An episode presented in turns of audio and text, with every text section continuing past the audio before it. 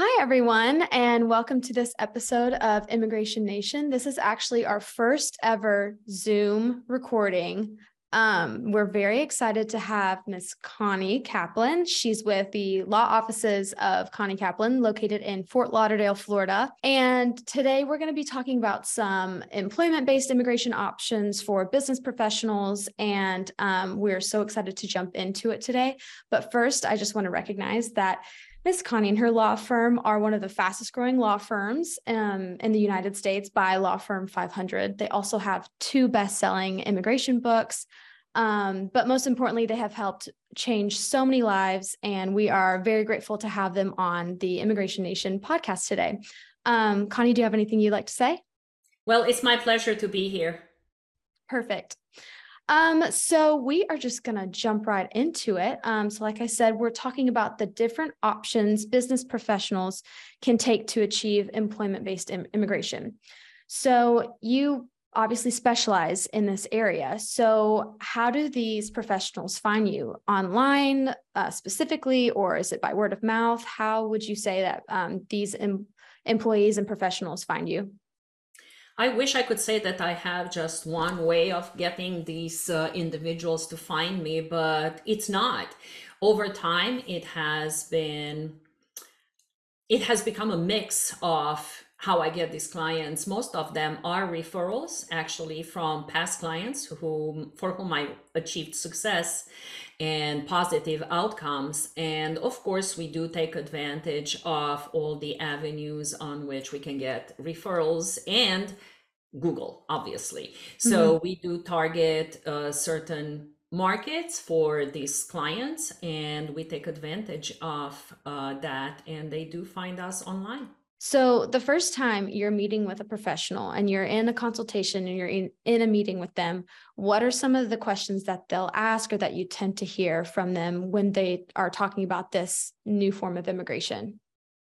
So, it's interesting because not everyone gets to have a consultation with us. Hmm. So there is a process that takes place, takes place before they have a consultation with us. We need to make sure that they are the right client for us and that we are the right firm for them. Hmm. And it comes with an intake process. And then once we are at the consultation phase, again, we need to make sure that we are the right firm for them. So there is two steps involved before we get to work together. So it makes no sense and it doesn't serve anyone if we can't work together. Mm-hmm. And if we cannot help them achieve their goals, then we are not the right firm for them. And I am of the belief that I will tell them. I am very straightforward and not everybody likes that so obviously i am not everybody's cup of tea if you mm-hmm. like to have somebody sugarcoat things and tell you yes we can do it meanwhile i know 80% in my head 30% in my head i cannot do it for you i will tell you straight up i'm not mm-hmm. that kind of person so mm-hmm. I'd rather tell you before you even book a consultation with me if that is possible. So, for professionals, since you asked about the professionals, even before a consultation, we ask them to send us their LinkedIn profile and their very, very detailed curriculum vitae or resume so we can determine are they even remotely qualified? Are they even remotely eligible? And we do ask for certain documents to see before they even get to have a consultation with us. In some cases, it is so obvious that they do qualify. Sometimes we even don't need to have the consultation. And at that point, we quote them the fee, and if they are ready to proceed, we proceed. That is rare. Most of the time, there are plenty of questions that they want answered, and they are better served by meeting with the attorney, obviously. And we would meet, we answered all of their questions, as many as they have, and we decide whether we are the right firm for them, they are the right client for us and we establish a strategy, de- determine the timelines, pros and cons for whatever that strategy may be, and we proceed from there. Um, is that the case for every single one of them? No, it's not. And some of them have just one option, some of them have zero options, in which case we usually don't even do the consultation. Mm-hmm. And some of them have multiple options available. And for some, those options don't come to fruition until a year, two years, five years later. Right. Well, I'm sure most of your clients or respective clients do appreciate that you don't waste their time and their money. So um, we kind of touched on it a little bit, but um, I think in a previous one of our episodes, we had said that there are over like 185 visas available in US immigration. It's kind of crazy. So, yeah. how many choices do these people have when looking to have this employment based immigration? Like, what types of avenues can we expect to see? Oh boy. So let's narrow it down from 186 options, okay? so yes, well, 186 options includes immigrant and non-immigrant options, and right. obviously not everyone is of it not all of those are available to everyone okay right. out of those there are options that are available to people certainly just from certain countries okay but in general what i tend uh, tend to tell individuals who come to the united states is they need to determine do they want temporary options or permanent options that's mm. first and they don't even know what that means in some in some cases okay so right. i need to narrow it down okay so temporary and what's permanent. And when we are talking permanent, we are looking at two years, 10 years, because it's not really permanent, because permanent is citizenship. So there is a long path to permanency. Okay, right. to citizenship, there is a long path. And how do we get there? And then we need to determine what are your goals? What exactly are you trying to achieve? Because someone telling me, I want to come to the United States and I want to live there for the next 20 years doesn't mean permanent. Why hmm. do you want to be here for the next 20 years? Because you wanting to be here for 20 years because you want your kids to come to school for, for the next 20 years in the United States. It's not the same thing as I want to be here for the next 20 years because I want to be a citizen.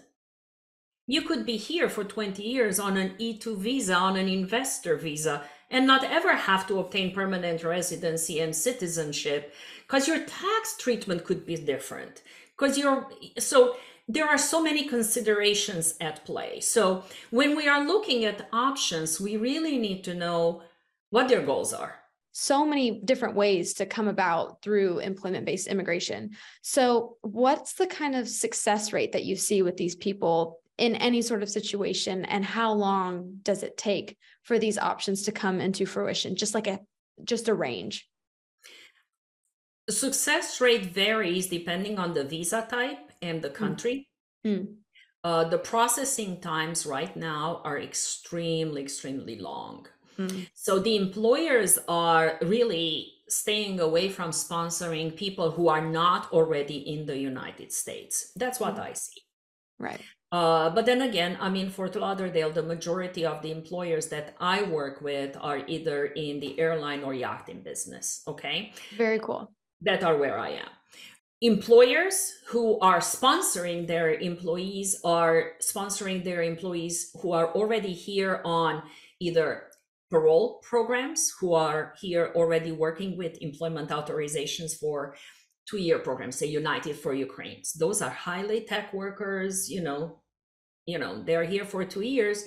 They might fit into that program. We are mm. expecting some of those programs to extend. So they are willing to invest into that. There is a huge investment in terms of time, process, money uh, for the employer. So once they tested that employee and they see that the employee will work, they want to invest so they can have a long term employee who's willing, you know, there is a capital investment, right?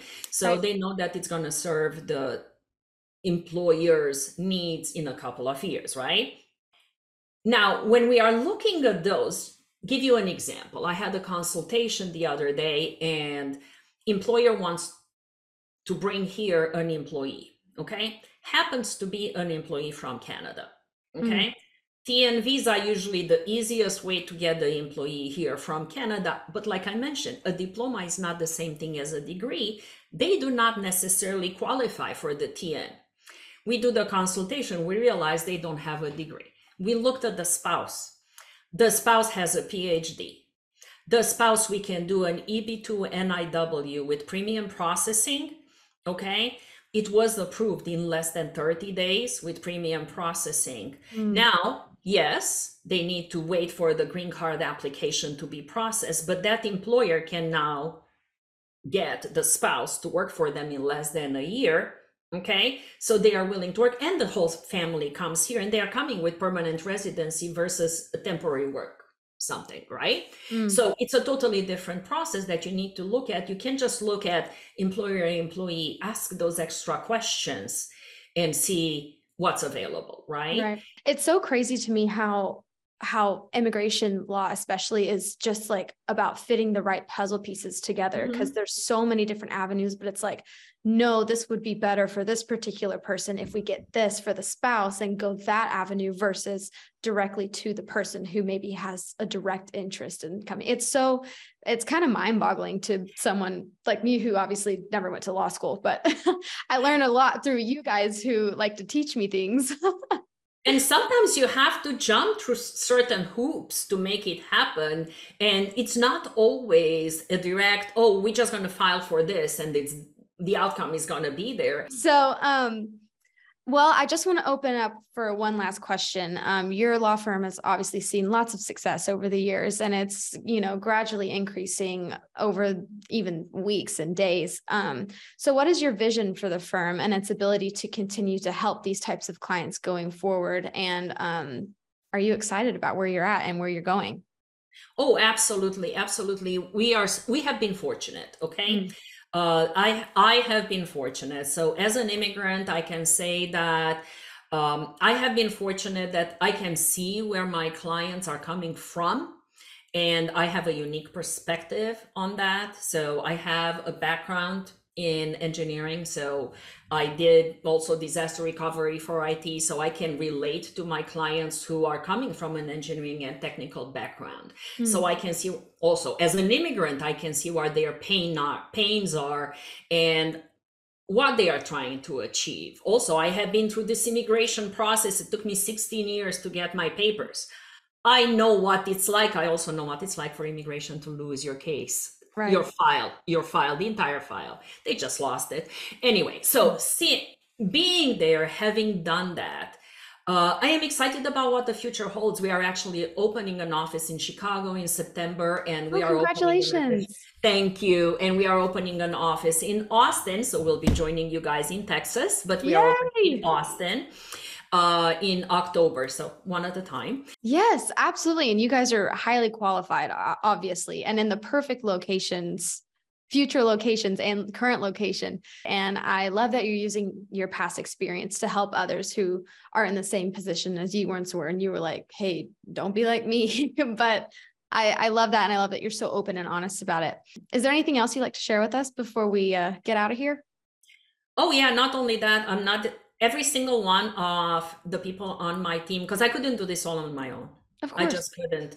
Every single person on my team is an immigrant mm. or is coming from a family of immigrants but really at this point we are all immigrants. And we we really do because i feel that you cannot relate to our clients unless you have been in their shoes Mm-hmm. So we hire based on that. Besides the skill and the knowledge that they need to have to be part of this winning team, and we believe we are part of a winning team, uh, they they need to have that, and otherwise we can't empathize and we cannot be in their shoes.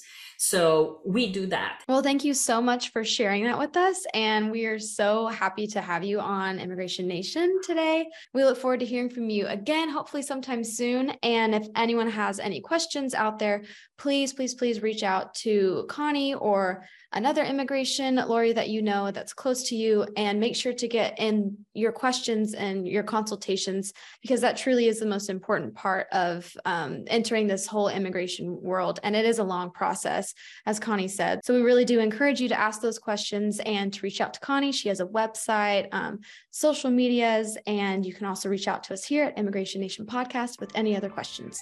Thank you. thanks for having me. This podcast has been prepared for general information purposes only and is not legal advice. This information is not intended to create, and receipt of it does not constitute an attorney client relationship.